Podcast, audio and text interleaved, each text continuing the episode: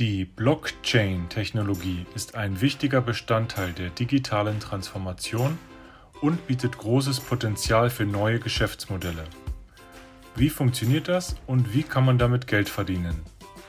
Im Gespräch ist der Leiter vom Frankfurt School Blockchain Center, Herr Prof. Dr. Philipp Sandner. Mein Name ist Philipp Sandner, ich bin Leiter des Frankfurt School Blockchain Centers und äh, beschäftige mich jetzt eben auf der Seite der Universität schon seit ja, fünf Jahren, fünfeinhalb Jahren mit dem Thema Blockchain, Krypto, DLT und auch mit verwandten Themen, die jetzt so langsam auftauchen, äh, Identitätsmanagement und so weiter und so fort. Mhm. Ja, ähm, wie sind Sie denn ursprünglich zu dem Thema gekommen? Ich habe mich immer wieder mit äh, Podcasts beschäftigt, äh, mit entsprechenden äh, Zeitungsartikeln, mit entsprechenden Blogs und so weiter und so fort. Und ich bin ein regelmäßiger Leser von dem TechCrunch Podcast aus Amerika, TechCrunch. Ja. Ja. Und das war ich schon vor zehn Jahren, das, den gibt es ja schon sehr lange. Und da ist ähm, 2013 immer wieder der Bitcoin aufgetaucht und das hatte mich dann neugierig gemacht. Dann habe ich mich eingelesen und fand einfach das Bitcoin White Paper, den ganzen Inhalt, alles drumherum sehr, sehr, sehr spannend und habe seitdem 2013 das, diese Technologie so ein bisschen zu meinem Hobby gemacht, habe mich immer weiter eingelesen, habe mich eingearbeitet. Ähm, aber wie gesagt, war ein Hobby und ähm, habe dann dieses Hobby zu meinem Beruf gemacht vor ungefähr fünf Jahren, in, der, in dem ich eben zusammen mit der Hochschule das Blockchain Center gegründet hatte an der Frankfurt School of Finance and Management. Ja, also über den, äh, über den Bitcoin praktisch zur Blockchain dann gekommen. Das ist ja auch, äh, so wie ich das verstehe, die größte Anwendung, die erste und größte Anwendung äh, der Blockchain.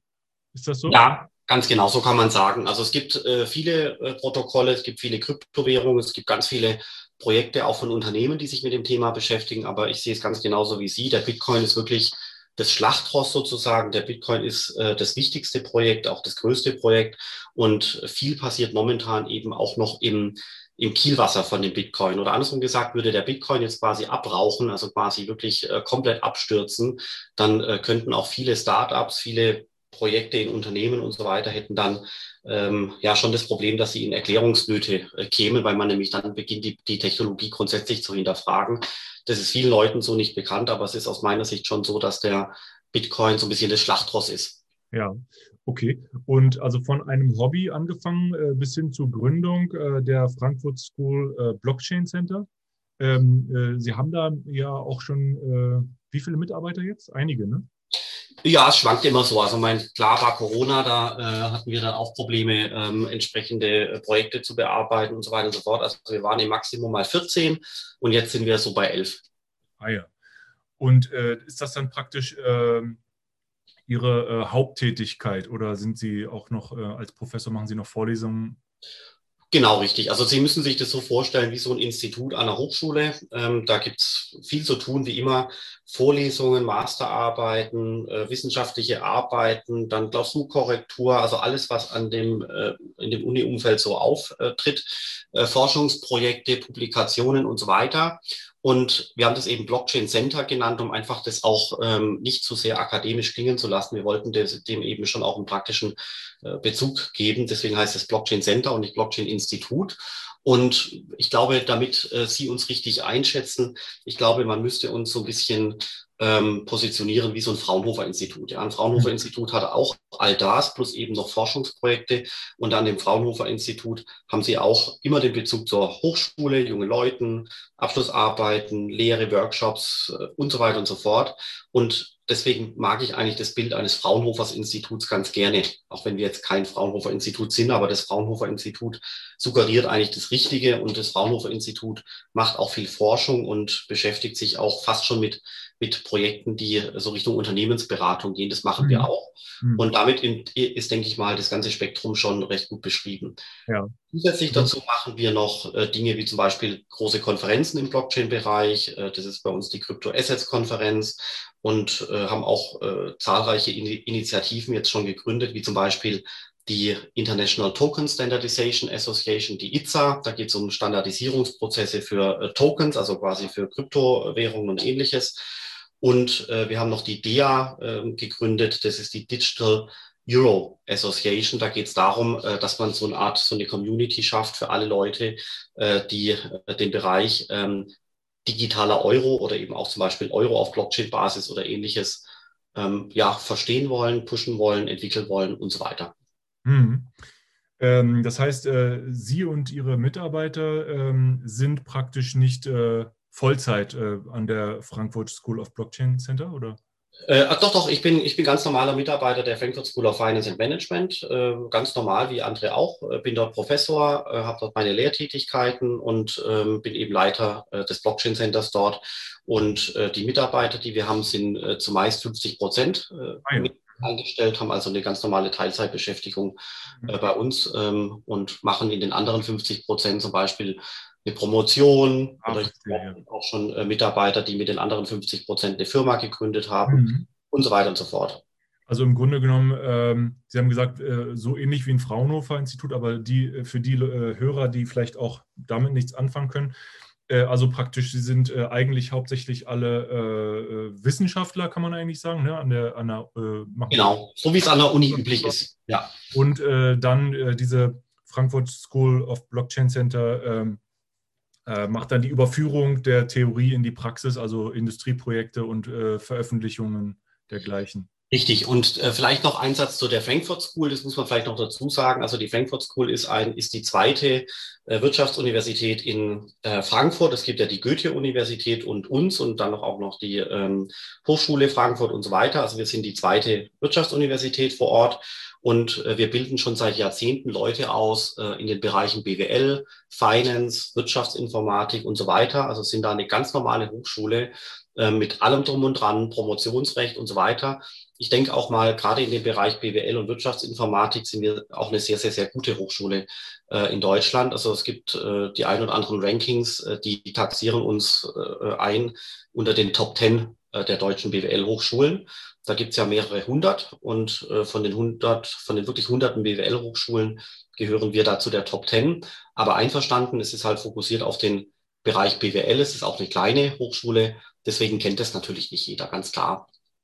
Ja, äh, wenn äh, wie ist denn, ähm, wie kann man denn den sozusagen Ihre Faszination äh, mal den Hörern vermitteln? Also Sie haben gesagt, es, es, war ein Hobby zuerst und dann war es so faszinierend, dass Sie es äh, praktisch, dass Sie da auch ein Center gegründet haben für äh, mit Mitarbeitern. Ähm, äh, was fasziniert Sie an der Technologie? Genau, also mein, es, es, gab ja schon immer irgendwelche Technologien, die die Welt verändert haben. Das war die Dampfmaschine und dann äh, das Thema Automobilität, äh, Mikrochips und, und ähnliches. Dann kam das ganze Thema Internet auf, äh, so im Jahr 95, 96, 97, hat für eine größere Revolution gesorgt. Dann in der Folge von dem Internet noch das Thema mobiles Internet, das ist das Smartphone. Und wir wissen ja, dass wir heute in einer Welt leben, wo all das irgendwo ähm, natürlich ist und jeder hat es gelernt, damit umzugehen. Aber man darf immer die Zeit nicht vergessen, wie es mal war, als es noch kein iPhone gab, zum Beispiel 2004, oder als es noch kein Internet gab, äh, 1992 oder sowas, ähm, oder als es die Pager gab, zum Beispiel damals, ja, da war es war 1994, ja, und äh, Pager war so eine Art Vorstufe zur SMS. Das darf man immer nicht vergessen, dass wir alle in einer Welt gelebt haben, wo, ähm, wo eben Technologien, die heute existieren, damals noch, nichts, noch nicht existiert haben. Warum sage ich das? Weil diese ganzen Technologien damit einer Dynamik unterliegen. Das heißt, die Technologien werden, die entstehen, die entwickeln sich. Dann habe ich Vorreiter, die beschäftigen sich zuerst damit, dann kommt der Massenmarkt und irgendwann kommt auch die Sättigung, so dass quasi dann Wachstum zum Beispiel beschränkt ist, ja. Ähm, zum Beispiel der Smartphone-Markt ist in gewisser Weise äh, gesättigt, ja, weil jeder hat ein Smartphone, jeder ist eingeschworen auf Apple und auf äh, Samsung, vielleicht auch noch auf äh, die chinesische Konkurrenz oder äh, Huawei oder was ähnliches. Ähm, aber der Markt ist quasi konsolidiert, da passi passiert nicht mehr viel Neues, außer dass eben Apple einmal im Jahr ein neues iPhone rausbringt. Aber es war ja nicht immer so. Es gab irgendwann mal kein iPhone und dann gab es das iPhone 1 und das iPhone 2 und so weiter. Und inzwischen sind wir beim iPhone, keine Ahnung, 10, 10 11, 12, 13 angelangt. Das heißt, diese Dynamik ist sehr wichtig, die, die vollzieht sich über Jahre, teilweise auch Jahrzehnte. Und warum fasziniert mich die Blockchain-Technologie so sehr und auch das Thema Kryptowährungen? Weil hier eben meines Erachtens ähm, eine Technologie entstanden ist vor einigen Jahren, die wirklich ganz neu war, die etwas darstellt, was noch nie zuvor da war, nämlich dezentrale Protokolle. Können wir gerne gleich noch näher darauf eingehen, was es ist. Und äh, es deutet sich eben so langsam an, dass die Leute da auch Recht behalten haben, nämlich dass die Technologie nicht nur da ist und entstanden ist, sondern dass sie auch wachsen wird und dass sie früher oder später eingesetzt werden wird, um alle Arten von digitalen Werten durch die Welt zu transportieren. Und deswegen bin ich auch wirklich fester Überzeugung, dass man sagen kann, dass zum Beispiel das gesamte Finanzwesen früher oder später auf Blockchain-Basis laufen wird. Und ich würde sogar noch weitergehen, alle Arten von Wert, also auch Aktien, Immobilien, ähm, auch der Kfz-Schein für den Autobesitz und so weiter, all diese Dinge also Besitz und Eigentum, glaube ich, dass es früher oder später auf Blockchain-Basis abgebildet äh, werden wird. Bei manchen Dingen ist die Diskussion schon relativ weit. Ja, wenn man zum Beispiel die Diskussion äh, beachtet, ob der Euro oder der Dollar oder die chinesische Währung auf Blockchain-Basis abgebildet werden soll und warum. Und dann gibt es natürlich noch andere Bereiche mit dem Grundbuch und dem Wertpapier. Da, da sind die Diskussionen noch ein bisschen weiter zurückgeblieben. Ähm, aber früher oder später glaube ich, dass die Technologie alles digital abbildet, was mit Wert zu tun hat, auch wenn es 10, 15 oder 20 Jahre dauern wird. Und ich glaube halt, man kann das so langsam erkennen, dass die Technologie das hält, was sie verspricht, weitestgehend, dass die Technologie vor einigen Jahren eben erfunden wurden, wurde und jetzt so langsam anfängt äh, zu wachsen. Die Dynamik nimmt zu, Startups werden gegründet, ähm, Unternehmen machen Projekte in dem Bereich, äh, Hochschulen bilden in dem Bereich aus. Da sieht man einfach, dass die Dynamik zunimmt und dass diese Technologie sich so langsam verbreitet. Und ich glaube trotzdem, dass wir noch ganz am Anfang von der Verbreitung sind, aber dass die Technologie eben sich die nächsten 10, 20 Jahre verbreiten wird. Und das ist genau das, was mich eben daran so fasziniert, dass man hier die Chance hat, wirklich live dabei zu sein, wie eine Technologie entstanden ist, wie sie wächst, wie sie sich verbreitet und äh, wie sie sich eben die nächsten zwei Jahrzehnte verbreiten wird. Wir haben live die Möglichkeit, es zu erleben und wir müssen es auch nicht nur zusehend äh, beobachten, sondern wir können da live dabei sein durch Projekte, Startups, Konferenzen, Forschungsarbeiten, Zeitungsartikel und so weiter. Und das, das finde ich wirklich unglaublich faszinierend, dass man da wirklich dabei sein darf, wie eine Technologie dieser Wucht sich wirklich weltweit mit allen Facetten entfaltet. Das finde ich unglaublich brillant.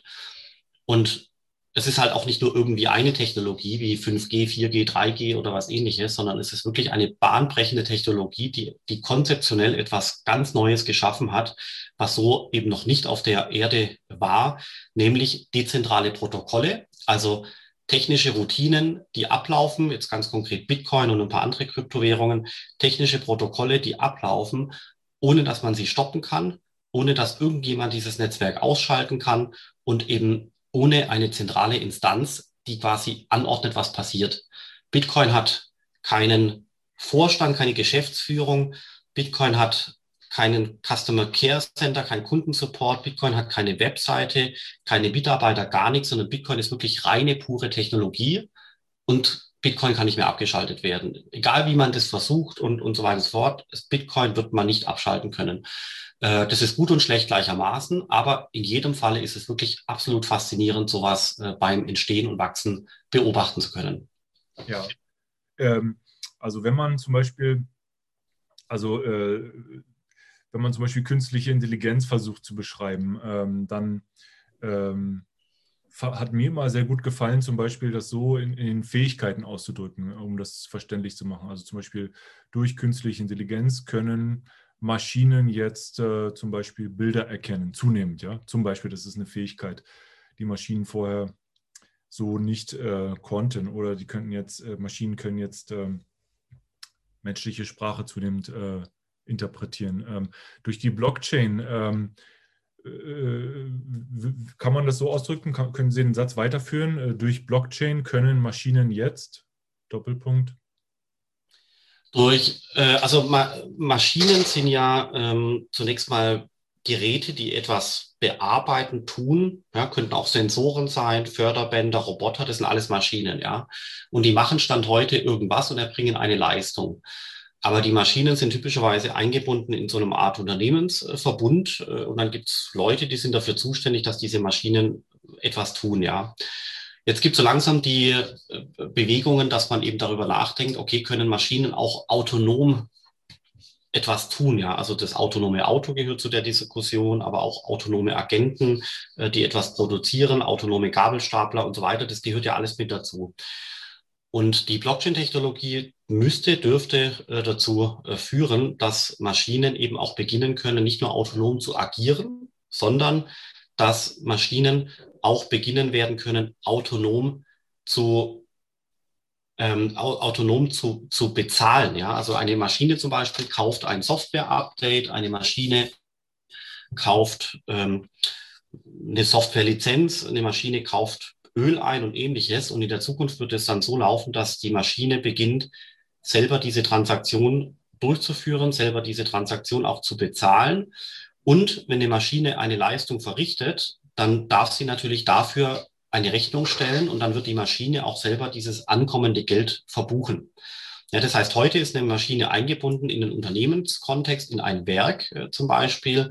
Und dann gibt es den Werksleiter, da laufen alle Zahlungen, Kosten und so weiter zusammen. Da gibt es die Controlling-Abteilung und die Buchhaltungsabteilung, die schauen, dass quasi alles Geld ordentlich verbucht wird und so weiter. Und diese gesamte Struktur wird sich in den nächsten 10, 20 Jahren meines Erachtens auflösen in gewisser Weise, äh, weil Maschinen dann äh, autonome Geräte werden, die autonom Geldbezahlungen einsteuern können, aber auch äh, äh, Kosten verursachen können, so dass quasi äh, die Maschine beginnt selber für sich zu buchhalten. Das heißt, das Werk, wie man das heute kennt, wo etwas produziert wird, ähm, könnte dadurch sich verändern, weil in Zukunft eben Maschinen selber für sich alleine nicht nur autonom agieren, sondern eben auch ökonomisch autonom überleben können. Ja, und damit passiert was ganz Spannendes, weil nämlich die autonome Maschine, die etwas autonom macht, verschränkt wird mit dem Thema ökonomisches Überleben, weil die Maschine macht nur dann Sinn, dass sie überlebt, wenn sie in irgendeiner Weise profitabel arbeitet. Wenn eine Maschine unprofitabel arbeitet, macht es keinen Sinn, äh, dass sie existiert. Die Maschine muss profitabel arbeiten, ansonsten kann sie zum Beispiel nicht repariert werden und ähnliches. Und wir werden es erleben in den nächsten Jahren, dass all diese äh, Funktionen, die ich gerade beschrieben äh, habe, quasi in die Maschine rein gebaut und programmiert werden. Und insofern glaube ich, dass die Blockchain-Technologie hier ähm, eine der ganz wesentlichen Technologien ist, äh, die die Maschinen ähm, ja ermöglicht, quasi autonom und vor allem ökonomisch äh, nachhaltig zu überleben. Hm, hm. Ähm, also dezentral ist ein ganz äh, wichtiges Schlagwort. Ne? Äh, ist, äh, kann man sagen, äh, Blockchain ist eine Software. Ja, schon. Software ist auch eine, äh, Blockchain ist auch eine Software, aber es geht aus meiner Sicht viel weiter. Ja, also gerade bei dem Bitcoin kann man das sehr schön erklären. Es gibt den Bitcoin Client, den kann man runterladen, der synchronisiert sich dann mit dem Netzwerk. Dann hätte, dann wäre mein Computer quasi ein Bitcoin Knoten. Der Bitcoin ist aber auch die systemeigene Währung und vor allem aus meiner Sicht ist der ist Bitcoin das weltumspannende Netzwerk von Computern, die sich gegenseitig synchronisieren. Also Bitcoin ist nicht nur eine Software, sondern Bitcoin ist wirklich das weltumspannende Netzwerk von 10.000 Rechenknoten, die sich gegenseitig synchronisieren, mit dem Ergebnis, dass es irrelevant ist, ob ein Computer im Netzwerk aktiv ist oder nicht. Das heißt, das Netzwerk ist resilient gegenüber Computern, die ausfallen damit habe ich eine ganz wesentliche Implikation, weil das Netzwerk immer überleben wird. Das heißt, ich kann das Netzwerk nicht mehr ausschalten. Und damit ist eine Blockchain-Infrastruktur vor allem eben auch dieses weltweite Netzwerk von zusammengeschalteten Computern. Hm. Es ist wirklich weitaus mehr als eine reine Software und es ist auch weitaus mehr als ein einzelner Computer. Ja, also äh, das klingt ja wiederum nach Internet, kann man sagen. Ähm, also äh, läuft die Blockchain auf, im, im, Internet oder ist das? Ja, natürlich, ja, natürlich. Also äh, ohne Internet gibt es kein Blog, keine Blockchain, das ist vollkommen klar. Aber ich finde es einen eine gut, guten, äh, guten Aspekt, den Sie gerade äh, vorgebracht hatten, weil ähm, das, das Internet ist ja auch, wenn man so will, ein Netzwerk. Ja, das Internet ist ja keine Software. Also niemand lädt das Internet runter und installiert sich dann, sondern das Internet ist die Cloud des Internet ist das Netzwerk äh, und es ist ein technisches Konstrukt, äh, was dezentral agiert und verschiedene Funktionen hat. Und ein Blockchain-System hat exakt die gleichen Parameter, aber es werden keine Informationen transportiert, sondern eben tendenziell Werte, gerade auch beim Bitcoin zum Beispiel. Deswegen müsste man eigentlich Bitcoin auf eine Ebene stellen wie das Internet. Und genauso wenig wie das Internet eine einzelne Software ist, genauso wenig ist Bitcoin eine eigene Software, sondern das ist fast schon so eine Art Ökosystem oder so eine Art Organismus. Ja. Mhm, mhm. Okay, äh, also, ähm, also könnte man sagen, äh, im Grunde genommen ist das Internet, so wie es äh, auch vorher schon da war, ähm, die Infrastruktur für die Blockchain und die Blockchain ist jetzt an sich eine Software, eine dezentrale Software, die dann eben auf diesem Internet läuft. So ungefähr, aber es, es, geht schon weit darüber hinaus, als einfach nur eine Software zu sein. Aber im Kern ist es richtig. Also Sie brauchen ähm, die Glasfaserkabel, Sie brauchen das äh, TCP-IP-Protokoll und andere Dinge, um quasi Informationen zu transportieren. Dann können Sie obendrauf einen Netflix-Film schauen ja, oder CDF-Mediathek oder ähnliches. Das ja, funktioniert ja auch quasi hierarchisch obendrauf. Oder Sie können obendrauf eben Anwendungen laufen lassen, wie zum Beispiel das gesamte Bitcoin-Netzwerk. Hm. Hm, okay, also ich, äh, selbst wenn es vielleicht nicht hundertprozentig äh, stimmt, äh, da es ja eine sehr komplexe Materie ist, ähm, versuche ich immer so stark wie möglich zu vereinfachen. Okay, Software und ähm, äh, äh, würden Sie sagen, dass Smart Contracts, ähm, ist Smart Contracts nochmal eine ganz andere Anwendung als jetzt Bitcoin zum Beispiel oder baut Bitcoin auch auf Smart Contracts auf? Also Smart Contract wiederum baut auf existierenden Blockchain-Netzwerken auf, ähm, wobei Bitcoin Stand heute keine Smart Contract-Funktionalität im engeren Sinne hat, sondern die Smart Contract-Funktionalität, die gilt für andere Blockchain-Netzwerke, insbesondere Ethereum. Ja. Und um das einfach nochmal kurz zu, zu, zu ordnen, ist es aus meiner Sicht so, dass ähm, das Blockchain-System, jetzt Beispiel Bitcoin, die Funktionalität bereitstellt, digitale Eigentumswerte zu ordnen zu strukturieren und zuzuteilen. Ja, also mir gehören 0,2 Bitcoin, Ihnen gehören 0,5 Bitcoin, irgendjemand anderem gehören 0,8 Bitcoin. Ja, das heißt, diese Eigentumszuweisung, diese Eigentumsordnung, die stellt schon mal das Blockchain-System als grundlegende Infrastruktur bereit. Und Ethereum als Nummer zwei Kryptowährung hat all das noch eine Ebene weiter gesponnen und hat gesagt, okay, wir nehmen jetzt das Blockchain-System mit seiner Registerfunktionalität das Wort Register ist ganz, ganz, ganz entscheidend. Ja, die Blockchain ist ein, wenn man so will, ein elektronisches Register. Und wenn man das Thema Blockchain mit einem einzigen Wort beschreiben müsste, dann finde ich persönlich das Wort Registerfunktionalität oder Register, äh, digitales Register eigentlich am besten, weil das Register und seine Funktionalität schon im Wort aufzeigen, dass es darum geht, Dinge zu ordnen und Eigentum zuzuweisen. Ja, das ist die Kernfunktion zum Beispiel einer Blockchain. Und bei Ethereum geht man über diese Registerfunktionalität hinaus und sagt, man schafft noch eine klitzekleine Programm Programmiersprache, die in der Lage ist, Geldflüsse in diesem Register zu steuern. Ja, das heißt, das Register ist da und das Register verwaltet Eigentum. Und wenn ich Ihnen 0,1 Bitcoin sende, dann habe ich als Mensch quasi diese Transaktion initiiert und dann gehen die Bitcoins äh, zu Ihnen. Und Ethereum geht eben hier mit der, mit der Smart Contract Thematik nochmal fünf Schritte weiter und sagt, lass uns eine Programmiersprache entwickeln, die in der Lage ist, auch das Register zu verändern, sodass ein Programm, ein Computerprogramm in der Lage ist, Werte, also Bitcoin, Tokens und ähnliches von A nach B zu transportieren. Hm. Und damit habe ich quasi, kann ich, bin ich in der Lage, Logik äh, zu programmieren, Logik für Geld, Geldflüsse. Und Logik für Geldflüsse, das klingt jetzt so abstrakt, das kennen wir aber schon in unserer Welt, das gibt seit Jahrhunderten. Logik für Geldflüsse oder quasi bedingungsabhängige Geldflüsse sind zum Beispiel Zinsen. Ja?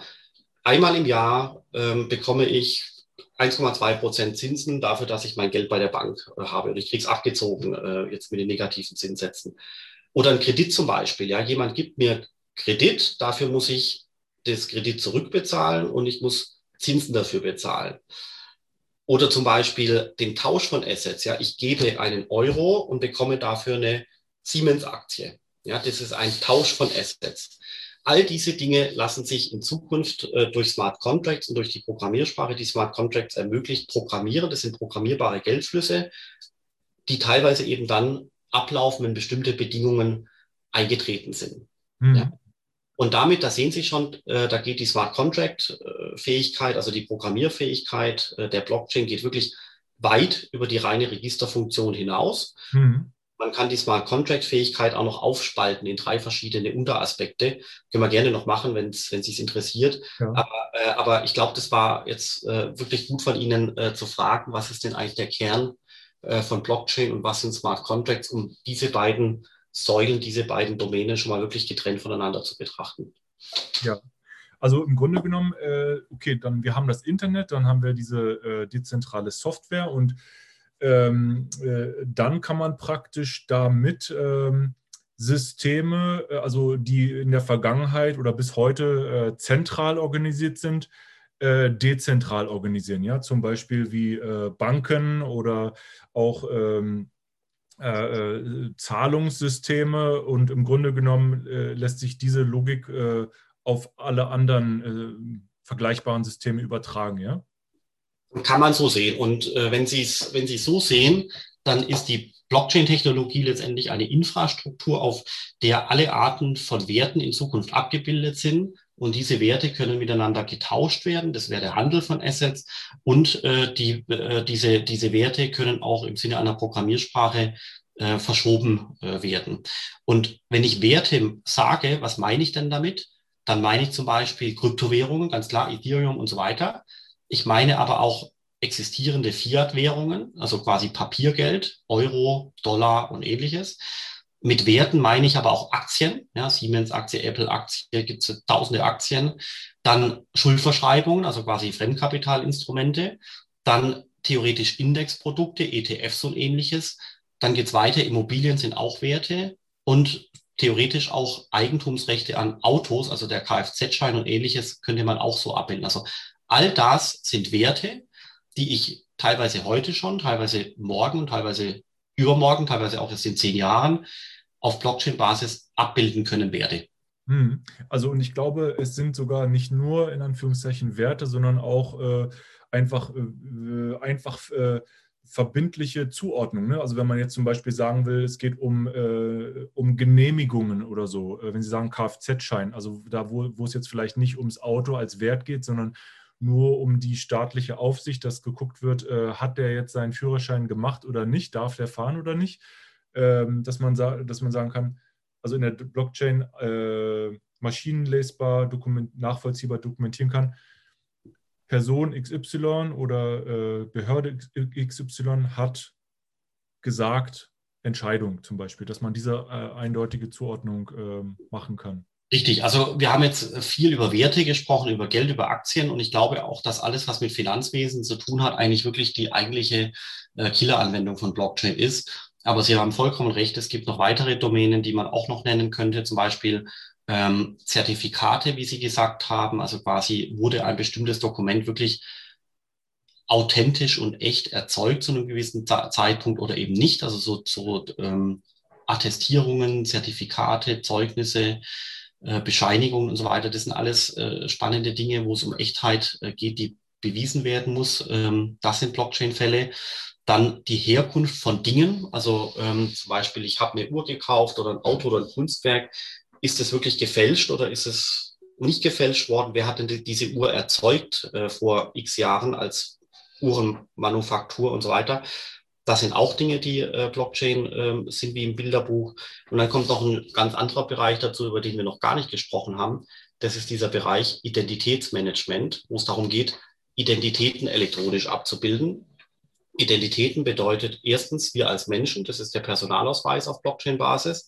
Dann zweitens Unternehmen, das wäre das Handelsregister auf Blockchain-Basis. Und drittens äh, Maschinen, das wären quasi Maschinenidentitäten, also Digital Twins auf Blockchain-Basis. Ja, das kommt auch noch, ist aber noch ein bisschen weiter weg. Und ich glaube, dass das, was wir jetzt besprochen haben, das sind die großen Anwendungsbrocken, wo Blockchain-Systeme sinnvollerweise angewendet werden können. Hm, hm. Okay. Also im Grunde genommen deswegen äh, sagt man auch disruptiv, weil ich meine, solche, solcher Art Systeme, die jetzt äh, von Grund auf ganz anders äh, organisiert werden können, haben wir ja überall.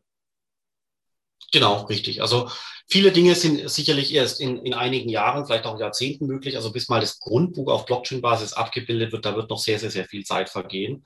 Aber mit Kryptowährungen sehen Sie es heute schon. Der Bitcoin ist da und äh, hat auch eine sehr große äh, Kapitalisierung. Das heißt, da hat es ja schon funktioniert.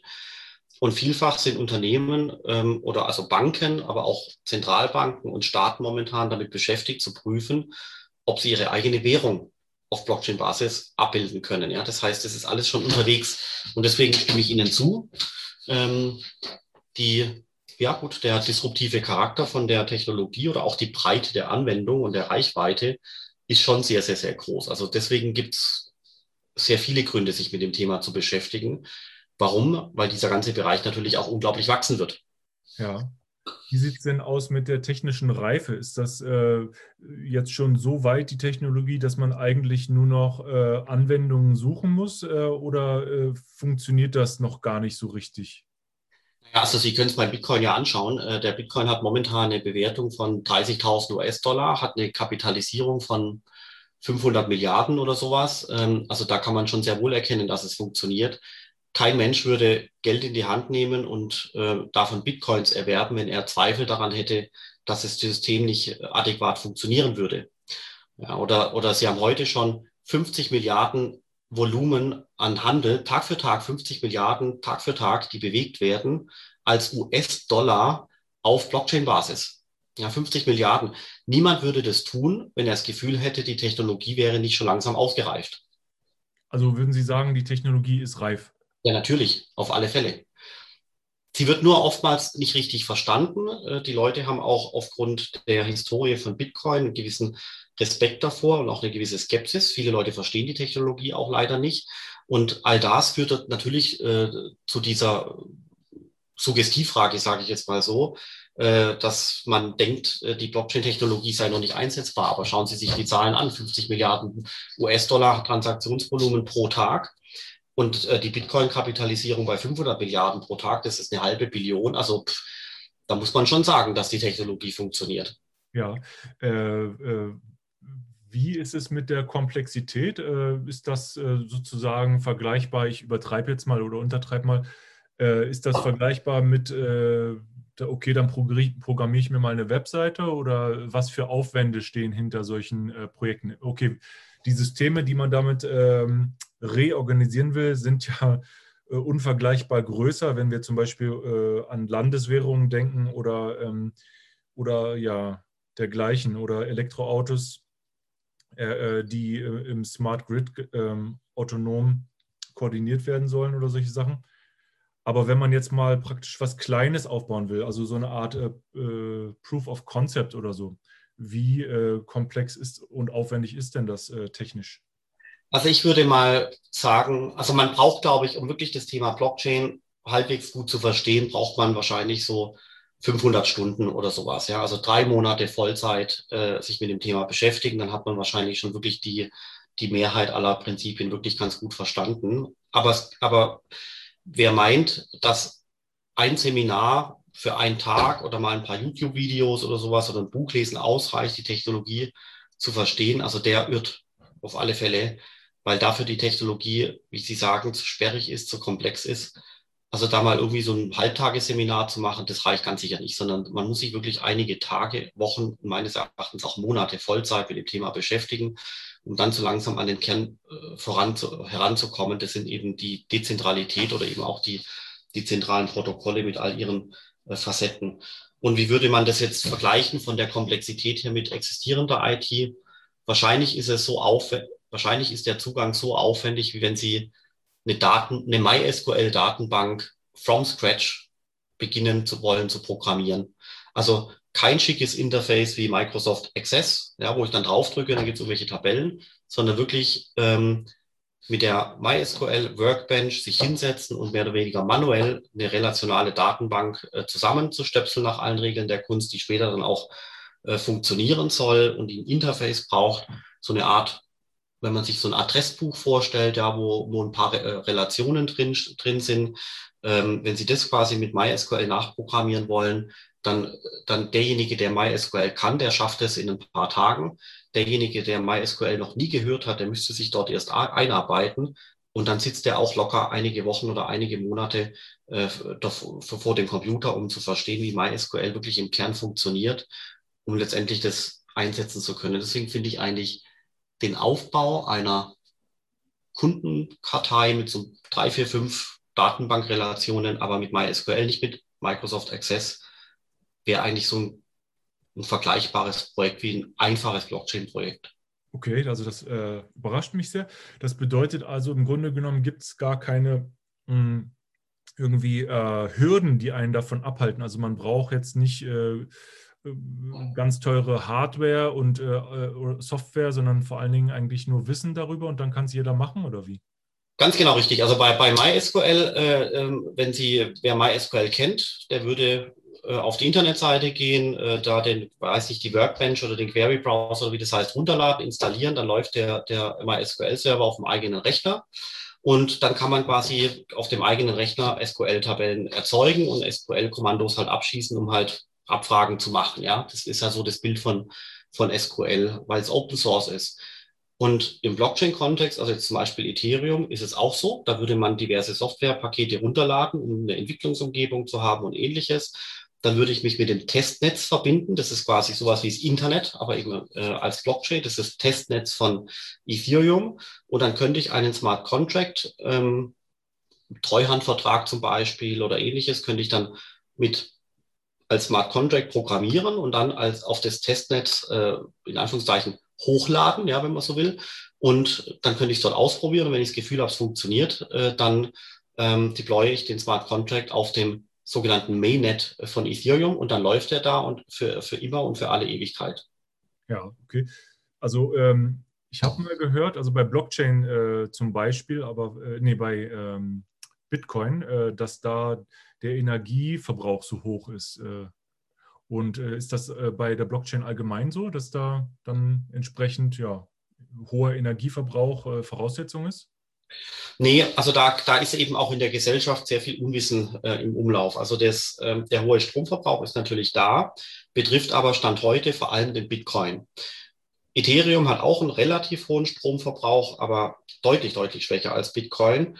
Und Ethereum ähm, fängt an, auch ein Update jetzt einzuspielen, wonach der Stromverbrauch dann in einigen Monaten auch deutlich geringer ausfallen wird. Und dann wird man in einigen Monaten bei dem Ergebnis sein, dass äh, vor allem Bitcoin äh, sehr viel Strom äh, verbraucht und nicht die Technologie als solche. Aber nicht vergessen, Bitcoin ist halt mit Abstand das größte Blockchain-Projekt da draußen. Ja, ja, okay. Ähm, und äh, das ist ja, das sind ja äh, tolle Nachrichten. Also wie, wie, wie, wie, schätzen Sie denn den Markt ein? Also äh, im Grunde genommen äh, hieße das ja, äh, alle Ampeln sind auf grün. Das Einzige, was uns noch zurückhält, ist wahrscheinlich ein Un, also die Unwissenheit der Leute über die Technologie. Würden Sie das so sehen? Oder? Absolut, genau so ist es. Ähm, die Skepsis hält viele Leute ab, ähm, fehlende Offenheit hält viele Leute ab und dann einfach ähm, den inneren Schweinehund überwinden und sagen, okay, ich setze mich jetzt einfach hin und beschäftige mich mit dem Ding mal ein paar Wochen. Das hält auch viele Leute ab. Und warum hält es die viele Leute ab? Ähm, weil die Leute einfach skeptisch sind und äh, weil die Reputation von Bitcoin aufgrund der Medienberichterstattung halt mal einfach nicht die beste ist. Und was uns natürlich auch noch potenziell abhalten würde, ist ähm, der Stromverbrauch äh, von Bitcoin. Ganz klar, der ist ja da, den kann man auch nicht negieren. Aber er ist halt leider da und er ist halt auch leider unabänderlich. Also der Stromverbrauch ist da, bleibt da und wird sich tendenziell eher noch nach oben entwickeln. Und es gibt sowieso keine Möglichkeit, das äh, zu verändern. Das muss man leider, das hört sich jetzt blöd an, aber man muss es eben leider hinnehmen. Das Einzige, was man machen kann, ist, ähm, den Stromverbrauch so zu strukturieren, dass tendenziell eher erneuerbare Energien äh, in, im Einsatz sind und weniger äh, Fossil Fuels, also weniger Kohle, weniger Gas und so weiter, sondern primär erneuerbare Energien. Hm, hm. Okay. Also und ähm, also äh, Blockchain ist ja im Grunde genommen eine Dokumentation, wenn ich das richtig verstehe, also auf, äh, die auf äh, äh, dezentral gespeichert ist, also wie, wie Sie gesagt haben, dieses Register, also wenn man sich das mal vorstellt, wie vielleicht ein Blatt Papier, was beschrieben ist, äh, äh, was in der Form, äh, was immer gleich, also wenn es verändert wird, wird es auf allen Rechnern gleichzeitig in der gleichen Art verändert. Und dann ähm, deswegen kann man auch dezentral entsprechend prüfen, ähm, was draufsteht. Und, oder? Ist es so? Oder? Ja, ganz genau richtig. Und ähm, entweder ist es ein Dokument, wie Sie sagen, oder es ist zum Beispiel der Bestand an Bitcoins. Ja, da steht dann drauf, bei mir 0,1, bei Ihnen 0,2 und so weiter. Und jeder weltweit kann das quasi nachprüfen, ob auf Ihrer Adresse tatsächlich 0,2 Bitcoins vorliegen. Genau, und da kann man dann zum Beispiel, äh, wie Sie gesagt haben, äh, solche Sachen kontrollieren, dass äh, die Anzahl der Bitcoins oder der äh, Währung äh, äh, konstant bleibt oder ne? Also wenn man mhm. sagt, davon hängt der Wert zentral ab, dass es jetzt nicht unbegrenzt viele Bitcoins gibt. Solche Sachen kann man dann festlegen oder auch, wenn der, wenn es Transfers gibt von Bitcoins oder eben auch Immobilien von Person 1 zu Person 2, solche Sachen können da dann äh, dokumentiert werden in einer Weise, die dezentral nachvollziehbar ist und gegebenenfalls auch ähm, äh, verschlüsselt. Ja, ganz genau richtig. Also die Dokumente sind ja per se nicht verschlüsselt durch die Blockchain-Technologie. Ähm, wenn bei der Blockchain was in Anführungszeichen verschlüsselt ist, dann eben deine Adresse. Äh, das heißt, auf welcher Adresse hast du deine Bitcoins zum Beispiel. Ja, also du wirst eine Bitcoin-Adresse haben, aber die kennen wir alle nicht. Deswegen wissen wir nicht, wie viele Bitcoins du hast. Ja. Äh, wenn man jetzt mal auf die, auf die äh, wenn man sich mal überlegt, ja, warum sollten wir das eigentlich machen? Also äh, ich finde vom Gefühl her ist es schon irgendwie durchgekommen, dass das Sinn macht. Aber um das nochmal in Worte zu fassen, warum sollten wir denn jetzt eigentlich anfangen, ähm, Systeme zu dezentralisieren. Äh, was haben wir davon? Also das ist, eine, das ist eine sehr gute Frage. Äh, warum? Ich, also ich persönlich bin der Meinung, dass eben äh, die Komplexität, so wie wir sie heute erleben, die wird ja nicht geringer, sondern wird immer äh, schwieriger. Und komplexe Systeme zu steuern, ist halt einfach eine unglaubliche Herausforderung. Und dass man komplexe Welten, komplexe Ökosysteme und komplexe Systeme zentral steuert, daran glaube ich ehrlich gesagt zunehmend nicht mehr. Man braucht stattdessen autonome Agenten, die quasi gemäß spezieller Spielregeln äh, sich verhalten und äh, dadurch eben das gesamte Ökosystem äh, betrieben wird. Ja zum Beispiel in der, in der Natur ist es ja auch so, da, da haben in der Natur gibt's Würmer und Vögel und Tiere und Pflanzen und so weiter. Das ist ja auch dezentral in gewisser Weise. Es gibt ja keinen zentralen Akteur, äh, der äh, sagt, okay, der Baum hier, der soll jetzt wachsen und dann äh, die Pflanze dort soll jetzt ein Blatt quasi erzeugen und so weiter. Das gibt ja keinen zentralen Akteur, sondern das sind alles dezentrale Akteure und wir sehen seit seit Millionen von Jahren, dass das gerade in der Natur also wirklich herausragend und gut funktioniert, besser als äh, Systeme, die wir als Menschen teilweise bauen. Und deswegen glaube ich, dass eben in der Zukunft ähm, vor allem dezentrale Systeme wo eben Akteure sich gemäß verschiedener Spielregeln äh, verhalten müssen, äh, dass äh, dezentrale Systeme den zentralen Systemen aufgrund verschiedener Parameter überlegen sein würden. Und ich glaube halt, dass äh, dezentrale Systeme vor allem durch äh, Blockchain-Technologie ermöglicht werden. Ja. Die ja. zentrale Systeme sind, oder andersrum gesagt, Blockchain ist damit auch eine sehr gute Ergänzung zu äh, künstlicher Intelligenz.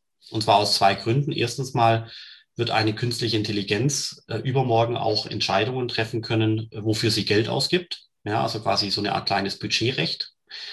Und dann muss quasi die die künstliche Intelligenz entscheiden, äh, wo sie quasi Geld äh, ausgibt. Ja, damit ist quasi die künstliche Intelligenz an ein Blockchain-System angeschlossen. Plus, ich möchte möglicherweise nachvollziehen können, was eine künstliche Intelligenz exakt macht. Und ich möchte das manipulationsfrei nachbilden können, was da genau passiert ist. Und auch dann sind Sie bei einem perfekten Blockchain-System, wo das Blockchain-System quasi genau trackt und analysiert und monitort, was eine künstliche Intelligenz entschieden hat und warum.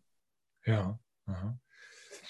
Also, ähm, äh, äh, also zum Beispiel ein Nutzen ist ja vielleicht auch, dass de dezentrale Entscheidungen ähm, schneller gehen. Ne? Also das ist ja auch äh, ja. einfach häufig ein Problem, dass man auf, äh, bei in zentralen Systemen erstmal darauf warten muss, also die vielleicht nicht nur dezentral, also viele Systeme sind heute sowohl zentral organisiert, aber involvieren auch noch äh, sogar Menschen. Also haben, äh, oder was heißt sogar, das ist ja, das ist ja ganz der normale Zustand eigentlich, dass wir eigentlich hauptsächlich Systeme haben, die von Menschen verwaltet werden, plus IT. Und äh, durch die Blockchain, so wie ich das jetzt verstehe, mh, können wir zunehmend automatisieren, also Menschen aus dem System rausnehmen, äh, zusätzlich aber auch noch äh, dezentralisieren und ein Nutzen, der daraus entstehen. Äh, ist das richtig? Ja, schon, aber das sind natürlich Dinge, die sind noch sehr, sehr, sehr weit weg. Ja, also äh, wenn man sich heute die, die und die Projekte anschaut, die Unternehmen im Bereich Blockchain machen, also pff, dann sind es ein paar Experimente hier und dort, aber da sind wir noch, also gefühlt unendlich weit weg von, äh, von dieser Vision, wie, wie gerade sie ähm, aufgestellt wurde. Ich möchte aber noch eben deswegen einen naheliegeren Grund an, ins Feld führen, ähm, warum es sich lohnt, sich mit der ganzen Blockchain-Technologie zu beschäftigen. Und das ist eben äh, auch das Thema Geld und Inflation. Ja. Weil wir momentan äh, live erleben, äh, wie unsere Währungen hier im Westen, also Europa und auch Amerika, äh, beginnen, Inflationsraten zu haben. Und ich glaube, wir sind lange nicht äh, hier am, am Ende der Fahnenstange angekommen. Und ich glaube auch, dass wir früher oder später das Ende des Papiergelds äh, sehen werden in den nächsten Jahren und Jahrzehnten. Und dann ist die Frage, was danach kommt. Also was kommt nach dem Euro? Und ich sage jetzt nicht unbedingt Bitcoin, ja, das kann sein, kann aber vielleicht auch nicht sein. Aber ich glaube in jedem Fall, dass das Geld der Zukunft auf Blockchain-Basis digital ablaufen wird. Egal, ob das der Euro ist oder nicht, aber das Geld der Zukunft läuft auf Blockchain-Basis ab. Und für den Fall, dass äh, das mit dem Thema Inflation eben so bleibt oder eben noch schlimmer wird, gibt es gute, gute Gründe, sich äh, eben mit äh, Bitcoin und anderen Kryptowährungen zu beschäftigen, weil man sagen kann, dass diese Kryptowährungen Sachwerte sind. Und wenn Inflation kommt, dann möchte man ja seine Kaufkraft in Sicherheit bringen. Und Sicherheit wäre hier Aktien, Immobilien, Gold und Kryptowährungen, inklusive Bitcoin. Mhm. Und das, das ist ein sehr naheliegender Grund, der kann auch schon die nächsten Monate oder die nächsten ein, zwei Jahre relevant werden. Und zwar genau dann, wenn wir jetzt erleben, wie wir es ja schon tun, dass die Inflation beginnt zu steigen und man sich überlegt, okay, wie bringe ich eigentlich meine eigene Kaufkraft, das mühsam selbstverdiente Geld, wie bringe ich das von der Kaufkraft gerechnet her eigentlich in die Zukunft? Ja. Und dann, sorry, sind wir beim Thema Blockchain, Bitcoin, Kryptowährungen. Ja. ja. Und das ist, und warum sage ich das? Weil es gar nicht so weit hergeholt ist. Da muss man sich jetzt nicht äh, überlegen, okay, was machen wir in 10, 20 oder, oder 30 Jahren, sondern das, was ich jetzt gerade gesagt habe, das passiert binnen Wochen, Monaten und Jahren. Hm. Äh, wie sieht es denn nochmal, äh, also äh, um nochmal zu Blockchain zu kommen, ähm, weg von Bitcoin, äh, ähm, wie sieht es denn aus mit der Geschwindigkeit? Also wenn wir zum Beispiel, ähm, äh, sagen wir mal, riesig, also zum Beispiel im Internet of Things oder so, riesige Mengen von Akteuren haben äh, auf der einen Seite und äh, auch sehr, sehr viele schnelle Transaktionen, die da irgendwie dokumentiert werden müssten. Ähm, zum Beispiel vom, beim Laden von Elektrofahrzeugen oder so, wenn es darum geht, äh, äh unterschiedliche, also die Strompreise wechseln und, äh, und wie koordiniert man das alles, äh, Supply and Demand und auch Preise. Gibt es da irgendwie Restriktionen von, der, von Seiten der Technologie, dass gesagt wird, dass eigentlich dauert das äh, lange äh, oder zu viele Akteure sind ein Problem? Also mein ja gut, also das Thema Skalierung äh, war mal tatsächlich ein relevantes Problem, aber inzwischen sehe ich das eigentlich nicht mehr als Problem. Also äh, es gibt heute schon von der technischen Leistungsfähigkeit her Systeme, die können tausende Transaktionen pro Sekunde abbilden. Und dann glaube ich sowieso nicht dran, dass es eine super große Blockchain gibt, die äh, die gesamte Ökonomie einer, äh, eines Landes äh, abbilden wird oder der ganzen Welt, sondern stattdessen wird es alle möglichen ähm, Unter-Blockchain-Systeme geben für unterschiedliche Bereiche. Ja, es gibt vielleicht ein Blockchain-System für die Elektroladesäule, ein Blockchain-System für den Euro und ein Blockchain-System für das und ein Blockchain-System für jenes, so dass ich unterschiedliche Anforderungsprofile an unterschiedliche Netzwerke richten kann. Ich glaube, in die Richtung wird sich das sehr stark bewegen. Und was dann eben hier ganz äh, besonders wichtig ist, ist halt dann doch nochmal der Blick Richtung Kryptowährungen, weil bei Ethereum man so langsam anschauen kann, wie diese skalierte Welt funktioniert. Ich habe nämlich hier die Ethereum Chain als oberste Instanz, also Layer One. Und da laufen die großen sicherheitsbedürftigen Transaktionen ab. Und dann habe ich sogenannte Layer 2 Solutions, also quasi ähm, Blockchain-Systeme, die sich an das Ethereum dran klammern und zum Beispiel Transaktionen abbilden mit kleinerem Volumen, aber höherer Frequenz und kleinere, kleinvolumige Transaktionen bedürfen eben nicht so eine unglaublich hohe Sicherheit wie, äh, wie, wie großvolumige Transaktionen. Das heißt, man sieht hier im, im Ethereum-Ökosystem sehr, sehr, sehr schön, wie die großen Transaktionen eben auf der Mutterchain Ethereum verbleiben und wie eben kleine, viele Mini-Transaktionen im Sinne eines Offloadings ähm, rüber schwappen auf Layer 2 Solutions, also quasi an angeschlossene Blockchain-Systeme zweiter Ebene, äh, die dann andere Performance-Parameter haben. Und da kann man eben schon heute erkennen, dass es alles überhaupt kein Problem ist. Und deswegen sieht man hier Dinge wie Skalierung, Stromverbrauch, die Technologie ist noch nicht fertig äh, und so weiter. Alles, was wir jetzt heute besprochen haben, da gibt es ganz, ganz, ganz viele Vorurteile in der Bevölkerung, alle ohne jeglichen Grund. Ja, ähm, bei künstlicher Intelligenz, ähm, also praktisch äh, Anwendungen, wo man äh, äh also zum Beispiel jetzt Machine Learning einsetzt, äh, wo sich die Software, die Wissensbasis aus, äh, aus vielen Daten selbst zusammenreimt, ähm, heißt es ja auch immer, dass es dass es gar nicht unbedingt äh, in jeder Situation gut ist, ähm, das einzusetzen. Also zum Beispiel, weil man vielleicht viele Daten braucht, aus denen gelernt werden äh, und man auch vielleicht äh, viel schneller manuell programmieren kann manchmal. Ähm, Gibt es so eine Situation auch äh, bei Blockchain, dass man sagt, äh, wir, äh, es, es, gibt, es macht erst Sinn, wenn das und das erreicht ist. Also ansonsten machen wir es einfach zentral. Also vielleicht Vielleicht könnte es sein, dass man sagt, äh, bei kleinen Systemen reicht zentral, äh, zentrale Organisation, bei großen Systemen kann es Sinn machen, dezentral. Ich glaube, das kann man, da gibt es ganz, ganz wenige Heuristiken. Also äh, tendenziell ähm, ist die Blockchain-Technologie natürlich kein Allheilmittel, natürlich nicht, aber sie ist trotzdem eine, eine sehr disruptive Technologie, die früher oder später äh, eine sehr große Anwendung finden wird.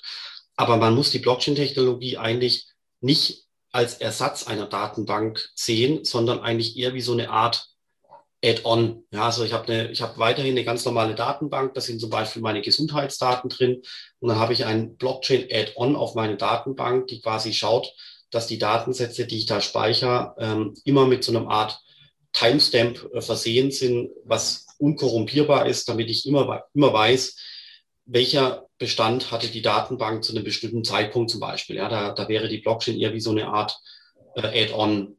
Ähm, Im Falle von Kryptowährungen allerdings, Bitcoin und so weiter, ist die Blockchain weitaus mehr als ein Add-on. Da ist sie einfach wirklich ein eigener Organismus, was in der Lage ist, Werte von A nach B zu verschieben, weltweit innerhalb ganz weniger Minuten. Ja, und ähm, wenn das, äh, wahrscheinlich gibt es auch viele, ähm, programmieren Sie auch selber, also können Unternehmen auch, also wenn man, wenn wir jetzt auf Ihr äh, Leistungsangebot äh, zu sprechen kommen, ähm, also Sie haben Publikationen, äh, wahrscheinlich Trainings, äh, was ist alles äh, im Spektrum Ihres Leistungsangebots enthalten? Genau, also wir haben äh, vielfach Studien gemacht. Äh, wir haben das Thema digitaler Euro, Kryptowährungen, Verwahrung von Kryptoassets und so weiter immer wieder analysiert und eben äh, im Sinne von Gutachten und Beratungsprojekten äh, dargestellt. Äh, viel davon ist eben Wissenstransfer. Ähm, wir haben aber auch schon Projekte gemacht, wo, äh, wo Prototypen programmiert werden mussten und so weiter und so fort. Allerdings ist unsere Kompetenz halt schon eher auf den Bereich von Prototypen aus, äh, also wirklich äh, fokussiert. Ähm, später, wenn es dann um Live-Systeme gehen sollte, da müsste man, da kann man nicht mehr mit einer Hochschule zusammenarbeiten, da braucht man dann schon eine, äh, eine Firma, die eine Nummer größer ist. Hm, hm. Aber das wäre auf jeden Fall auch eigentlich ein guter Ansatz für Leute, die sich vielleicht, die nicht so in die Technologie, also die nicht selbst programmieren wollen, ne? dass sie dann mit Unternehmen zusammenarbeiten, die die Implementation machen Absolut, also würde ich jedem äh, empfehlen, auf alle Fälle. Allerdings ist Blockchain halt schon ein bisschen speziell. Also ähm, Blockchain ist schon eine Technologie, wo man schon ein paar Grundprinzipien der Technologie verstanden haben muss. Ähm, einfach nur sagen, okay, ich hätte gerne jetzt das und jenes, bitte programmieren, ähm, wie zum Beispiel im Bereich Webseiten und Plattformen und so weiter. So funktioniert Blockchain nicht. Also man muss schon mehr Ahnung haben von dem, was man innerhalb eines Blockchain-Systems machen kann und machen will und machen soll. Ja, wo sehen Sie denn ähm, global die äh, Center of Competence? Äh, wie, wie ist Deutschland aufgestellt? Wo, in, wo sind in Deutschland die Kompetenzcenter oder weltweit? Ja, das ist auch eine gute Frage. Also ich glaube, jetzt mal mit Europa zu starten, glaube ich, dass einfach die Schweiz momentan mit dem Raum Zürich und Zug also wirklich ganz vorne ist. Ich glaube, die, die, das Ökosystem ist weitaus größer als das, was wir in Deutschland äh, vorfinden und auch die Qualität des Ökosystems, auch die Regulatorik und die Gesetze sind eben auch schon weitaus fortschrittlicher als hier. Ähm, innerhalb von Deutschland würde ich sagen, äh, gibt es verschiedene Cluster mit verschiedenen Schwerpunkten. Ja. Also in Berlin habe ich äh, sehr, sehr, sehr viel im Bereich Kryptowährungen, dezentrale Protokolle. Dann habe ich in Frankfurt sehr viel im Bereich äh, Finanzwesen, Kapitalmarktrecht, Schuldverschreibung, Wertpapiere und Blockchain.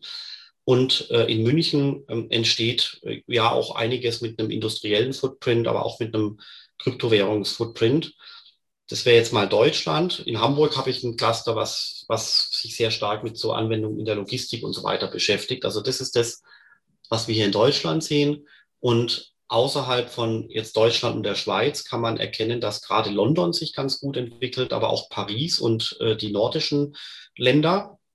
Ähm, Im Vergleich zu denen kann das, was wir jetzt hier in Deutschland machen, aber kann sich wirklich sehen lassen. Das ist wirklich in Ordnung und auch ähm, relativ weit fortgeschritten, aber immer noch weit hinter der Schweiz. Das muss man wirklich so betonen.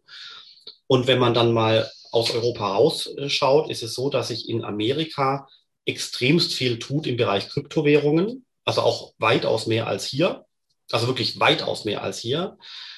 Und man sieht natürlich in Asien, ähm, dass gerade in China sich extremst viel tut.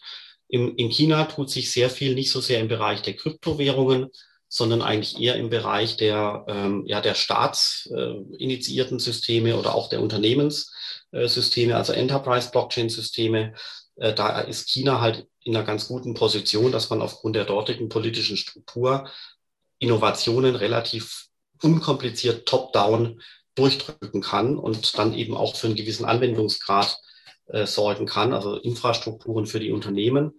Deswegen kann man sehr, das sehr stark im Sinne eines Footprints in China erkennen, in Amerika äh, sehr stark den Kryptowährungsbereich und ähm, ja, Europa, Europa entwickelt sich da Stand heute ganz okay, aber ich glaube, wir sind kurz davor, den Anschluss zu verlieren zu Amerika hinsichtlich Krypto und äh, hinsichtlich äh, Unternehmens- und Staatssystemen äh, in China mit der Ausnahme Schweiz. Also die Schweiz ist trotzdem noch relativ weit vorne.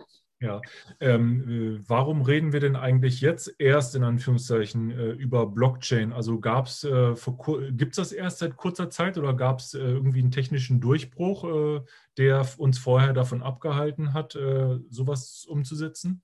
Ja, also, also mich hat niemand abgehalten, ehrlich gesagt. Also ich, das, was ich Ihnen heute erzähle, hätte ich Ihnen auch schon vor fünf Jahren erzählen können. Also das, deswegen, also uns, mich hat niemand abgehalten, mich mit Blockchain-Technologie zu beschäftigen. Ich mache das ja schon seit 2013. Andere Leute in dem Krypto-Ökosystem in Deutschland und der Schweiz äh, ja eben auch, ja. Die Frage ist eher, warum sich nicht mehr Leute damit beschäftigen. Und ähm, das kann ich Ihnen ehrlich gesagt auch nicht sagen. Also ich glaube, die, die Leute, die Leute haben oft, sind, die Leute sind oftmals voreingenommen äh, durch ihre Erfahrungen mit existierender IT die Leute sind skeptisch aufgrund äh, der Medienberichterstattung hinsichtlich Stromverbrauch und äh, Kriminalitätsfinanzierung im Bereich der Kryptowährungen. Und äh, die Leute, gerade auch ITler, sagen halt, ja gut, Blockchain ist jetzt nichts Neues, das sind einfach ein paar Hash-Funktionen zusammengeschraubt und so weiter, das ist nichts Neues. Und damit kann man da auch eine fehlende Offenheit diagnostizieren. Das sind aus meiner Sicht die Gründe, äh, die, da, die, ähm, die dafür gesorgt haben, dass sich äh, viele Leute bis heute nicht mit dem Thema beschäftigt haben. Und äh, das sind auch Gründe, die, da, die weiterhin dafür, dazu, dafür, dazu führen werden, dass zum Beispiel Unternehmen ganz große Schwierigkeiten haben, im Blockchain-Bereich vernünftige Projekte zu machen. Also um es mal ganz klipp und klar zu sagen, Sie haben in Deutschland drei Blockchain-Systeme unterschiedlicher Geschwindigkeiten. Ganz vorne die Kryptowelt, dann so ein bisschen in der Mitte die Finanzwelt in Frankfurt und auf Seiten der Industrie tut sich ehrlich gesagt so gut wie gar nichts. Ja, das Thema wird von der Industrie momentan weitestgehend verschlafen. Und deswegen haben wir diese drei Welten mit ganz unterschiedlichen äh, Dynamiken. Wie gesagt, ganz vorne ist der Kryptowährungsbereich. Äh, der Kryptowährungsbereich entwickelt sich deswegen so, so schnell und gut, weil er auf Open Source Prinzipien beruht und weil halt hier viele Startups sind, die versuchen eben in irgendeiner Weise mit ihrem Geschäftsmodell mit dem Kopf durch die Wand zu gehen und das funktioniert eben in dem Kryptowährungsbereich auch noch. Deswegen haben wir wirklich diese extremen unterschiedlichen Dynamiken. Und wenn man sich die Zahlen anschaut, in welchen Systemen welche Werte bewegt werden, dann ist es so, dass wahrscheinlich 95 Prozent aller Werte in Krypto-Ökosystemen bewegt werden, insbesondere Ethereum und 5 Prozent oder drunter in Enterprise Solution Systemen, wo irgendwelche Netzwerke von irgendwelchen Unternehmen aufgesetzt werden. Und ganz im Ernst, ich sehe nicht, dass sich das in den nächsten Jahren ändert. Ganz im Gegenteil, der Kryptowährungsbereich entwickelt sich jetzt schon enorm dynamisch, hat so ein bisschen gefühlt eine Bedeutung von 95 Prozent. Ich glaube, das bleibt auch so. Und äh, ich kann gerade jetzt auch in Deutschland, also wirklich äh, im Industriebereich, nicht erkennen, dass sich das in irgendeiner Weise auf die nächsten Monate oder Jahre ändern sollte. Ja, ja. Es ist schon erstaunlich, dass sogar der langsame regulierte Finanzbereich mit seinen Banken und so weiter deutlich, Ausrufezeichen, deutlich dynamischer entwickelt als die Industrie. Das hatten wir so noch nie. Also die Industrie verschläft das Thema auf voller Breite. Ja, es ist ja so, dass äh, die wertvollsten Unternehmen, äh, die es im Moment so gibt, also nach meinem Wissen zum Beispiel Google oder Facebook oder so, ähm, die äh, oder auch Amazon, die sind also ein, eins der Erfolgsgeheimnisse von diesen Unternehmen ist ja genau zum Beispiel eigentlich die Zentralität, also dass die äh, sozusagen im Grunde genommen auf dem Datenschatz ihrer äh, Anwender sitzen und dann äh, zentral darüber verwalten können, also praktisch äh, werbenden Unternehmen erlauben können, äh, diese Daten zu nutzen, um gezielte Werbung äh, zu, zu schalten oder so. Ja? Also das, äh, da basiert der Unternehmenswert genau auf Zentralisierung. Und äh, wenn jetzt diese Technik, äh, Technologie herkommt und sagt, äh, wir können jetzt aber dezentral, dann sagen viele Unternehmen wahrscheinlich erstmal, ja, wahrscheinlich bringt es den Anwendern Nutzen, aber wie sollen wir jetzt damit Geld verdienen? Ja, ja, ich glaube, das ist, das ist ganz genau richtig. Und äh, deswegen glaube ich auch nicht, dass sich das groß ändert. Ich kann es auch mal, also, äh, also das, also ja gut, vielleicht ändert sich in den nächsten Jahren schon nochmal. Aber jetzt Stand heute, 2021, muss man sagen, die Killer-Anwendungen von Blockchain sind die dezentralen Kryptowährungen. Ob, ob das die Leute jetzt hören wollen oder nicht, aber Bitcoin, Ethereum, Smart Contracts und ein paar andere äh, Sachen aus dem Bereich, das sind die Killer-Anwendungen aus, äh, aus der Blockchain-Technologie heraus. Ähm, die Killer-Anwendungen sind Stand heute noch nirgendwo im industriellen Bereich gefunden worden. Das ist, mir ist auch klar, das wollen die Leute immer nicht hören. Die schütteln dann den Kopf und sagen, es kann doch gar nicht sein. Aber da müssen die Leute sich mit den Zahlen beschäftigen und sich angucken, wo wird eigentlich welches Geld, welche Transaktionen bewegt. Und dann fällt das Urteil also wirklich ganz eindeutig aus. Ja, ähm, ganz interessant. Äh, äh Sie sind ja äh, über äh, Bitcoin zu der Blockchain gekommen und äh, ich habe das auch immer wieder durchgehört, dass äh, dass das im Grunde genommen nach wie vor wahrscheinlich für Sie im Zentrum steht. Ähm, äh, um dann mal auf Bitcoin zu kommen, ähm, äh, wodurch entsteht denn der Wert? Also ich meine, das ist natürlich dann nochmal ein ganz anderes Thema, was auch sehr äh, groß ist. Aber mein Zweifel bei der Bitcoin ist, also auf der einen Seite funktioniert es, da werden äh, immense Werte äh, nach links und rechts geschoben äh, und viele Argumente habe ich auch schon verstanden. aber auf der anderen Seite ähm, ja, und zum Beispiel unsere, äh, äh, unsere Geldsysteme heutzutage sind ja auch nicht mehr an äh, Gold gebunden. Das heißt, im Grunde genommen, äh, also worauf ich hinaus will, ist, äh, Währungen sind ja ursprünglich mal deswegen entstanden, ähm, weil es einen materiellen Gegenwert äh, für irgendwas gab, was die Leute dann wirklich gebrauchen konnten. Also zum Beispiel, vielleicht haben sie die Leute irgendwann mal mit Getreide äh, getauscht, wenn sie andere Sachen haben wollten, weil Getreide Wert hatte. Und der Wert kam letztendlich eigentlich daher, dass man Getreide essen kann. Ja, also äh, aus einem Nutzwert. Äh, also so ist Geld mal entstanden und irgendwann hat sich das dann gelöst. Und ich glaube, heute unsere Währung ist, äh, ist schon gelöst. Genau da ist wahrscheinlich eine Parallele zu auch Bitcoin. Aber ist das nicht eigentlich dann irgendwie doch eine Blase? Die auch dann irgendwann platzen könnte, wenn die Leute sagen, naja, warum, warum sind wir denn eigentlich bereit, äh, äh, das zu wertschätzen? Da ist doch eigentlich gar kein echter Wert dahinter. Also jetzt beim Bitcoin oder beim Euro? Ja, eigentlich bei beiden. Ne? Also, äh, müsst, also das ist so nochmal man könnte sagen, philosophisches Thema, aber eigentlich ist es ja total praktisch. Unsere ganze Wirtschaft basiert ja auf äh, solchen Finanzsystemen. Äh, und also so absolut, so sehe ich es auch. Das ist extremst praktisch. Vor allem ist es deswegen praktisch, weil es entscheidet, ob äh, Sie übermorgen 100 Euro auf dem Konto haben oder von der Kaufkraft nur 90, äh, weil eben Inflation von 10 Prozent eingetreten ist. Das ist extremst praktisch, aber es ist auch philosophisch. Das stimme ich, stimme ich voll und ganz zu. Und ähm, also meine, meine Lesart hier ist, ist folgende. Ähm, Menschen haben sich über die letzten, und es ist auch nicht meine, sind auch nicht meine Gedanken, sondern das sind Gedanken von dem, äh, da gibt's Bücher, äh, der Bitcoin Standard zum Beispiel ist ein tolles Buch, dann gibt's äh, im Internet einen, der heißt Plan B, ähm, den lese ich äh, sehr gerne und so weiter, wenn man das alles zusammen addiert, was die Leute dort schreiben. Deswegen sage ich es halt auch ganz klar, das sind nicht meine Gedanken, sondern Gedanken von anderen, aber mir aus ein bisschen angereichert, dann ist meine Lesart wie folgt. Ähm, es geht letztendlich immer darum, ob ein Geld hartes Geld ist oder weiches Geld ist. Ja, das zeigt sich an der Inflationsrate. Und ähm, ein Erfolgstreiber, warum Deutschland so erfolgreich geworden ist, war halt auch, das ist ja auch bekannt, die harte D-Mark, äh, weil einfach die Bundesbank unabhängig reagiert hat und einfach äh, eine harte Währung erzeugt hat mit einer relativ niedrigen Inflationsrate. Solange eine Währung eben eine relativ äh, geringe Inflationsrate hat, kann man sie als hart äh, beschreiben. Also niedrige Inflationsrate oder Geldwertstabilität würde man äh, haben bei, bei 0 oder bei 1 oder bei 2 Prozent. Und wenn Währungen eben so eine geringe Inflationsrate haben, dann kann man sie als hart äh, bezeichnen. Was passiert jetzt, wenn eben Inflation eintritt? Das sehen wir in der Türkei und das sehen wir in abgeschwächter Form auch jetzt beim Dollar oder bei, bei bei dem Euro, dann sieht man, dass äh, die Inflationsrate so langsam nach oben geht. Formal ist es so, dass die Inflationsrate in Deutschland bei 2,5 Prozent ist, aber wer mal versucht hat, eine Immobilie zu, zu, kaufen oder zu verkaufen, der sieht ganz genau, dass das einfach nicht stimmt, weil die Immobilienpreise momentan sich mit 10 bis 15 Prozent pro Jahr nach oben entwickeln in, in, in großen Städten in Deutschland. Ja, das heißt, dort ist sehr wohl Inflation und zwar 10 Prozent pro Jahr mindestens wird aber von den äh, Statistikern äh, rausgerechnet aus der offiziellen Inflationsrate.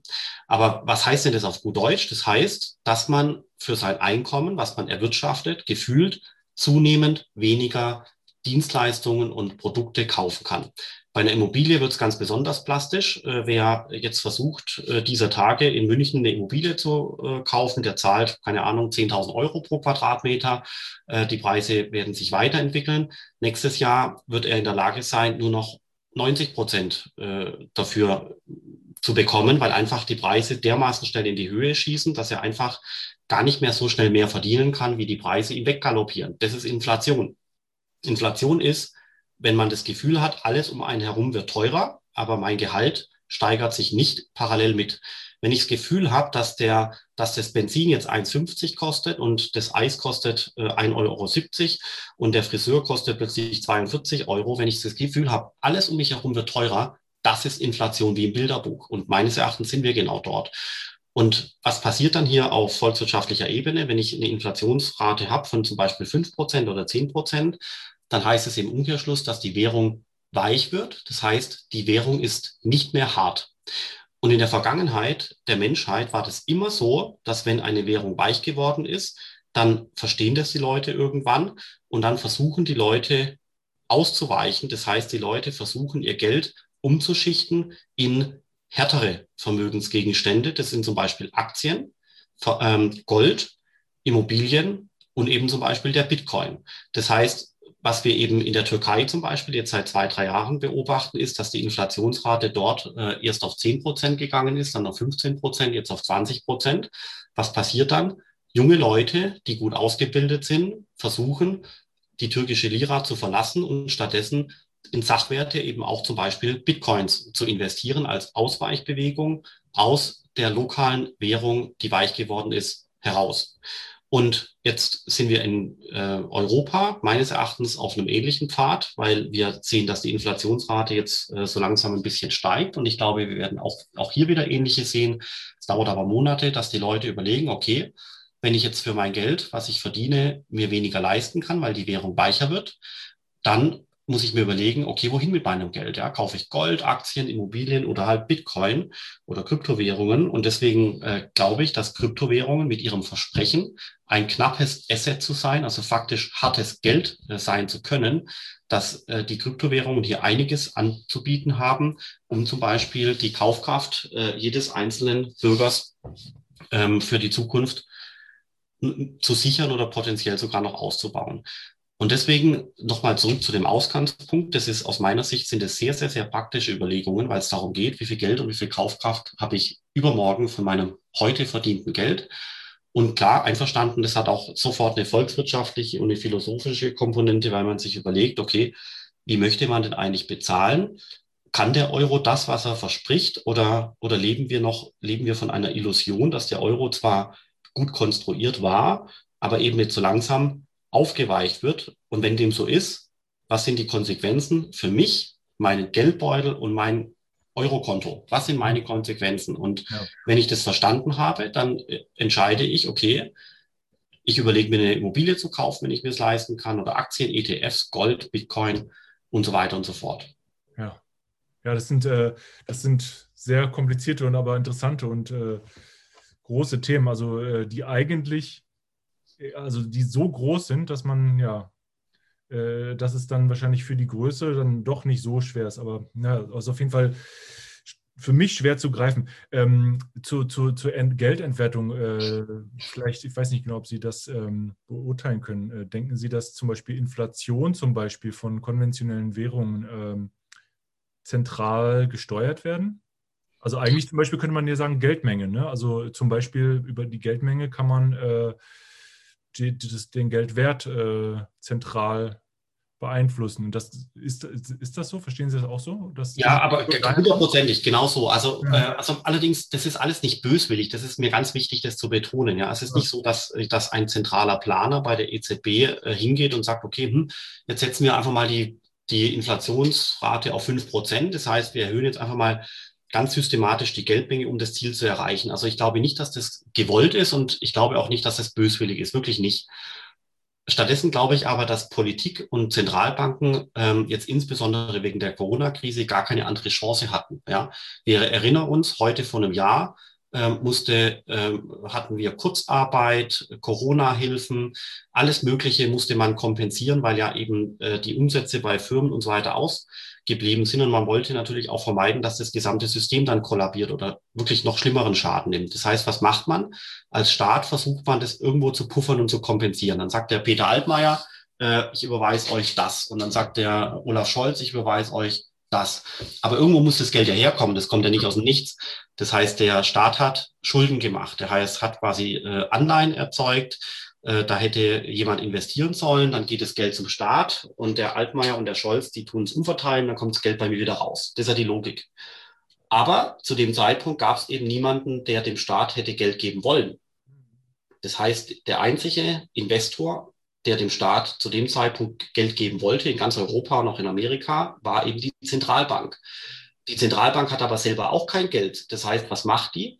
Die erzeugt letztendlich Geld, indem sie äh, diese Anleihen kauft und sie bezahlt den Staat dafür, dass sie die Anleihen bekommt, durch frisch erzeugtes Geld, was per Computertaste erzeugt wurde. Nicht böswillig, ja, nicht falsch verstehen. Das ist alles nicht böswillig, sondern die Leute hatten vor heute, vor einem Jahr und auch davor teilweise einfach keine andere Möglichkeit, äh, um, um das System einfach weiterlaufen zu lassen. Aber jetzt haben wir eben den Salat, weil ähm, jetzt ist die Geldmenge wirklich weitaus erhöht worden, sowohl in Amerika wie auch in Europa. Und ähm, man kriegt die Geldmenge natürlich auch nicht wieder runtergedrückt. Ja, das ist unmöglich, sondern man muss jetzt überlegen, okay, wie kriegt man äh, das System einfach wieder stabil hin für die nächsten Jahre und Jahrzehnte.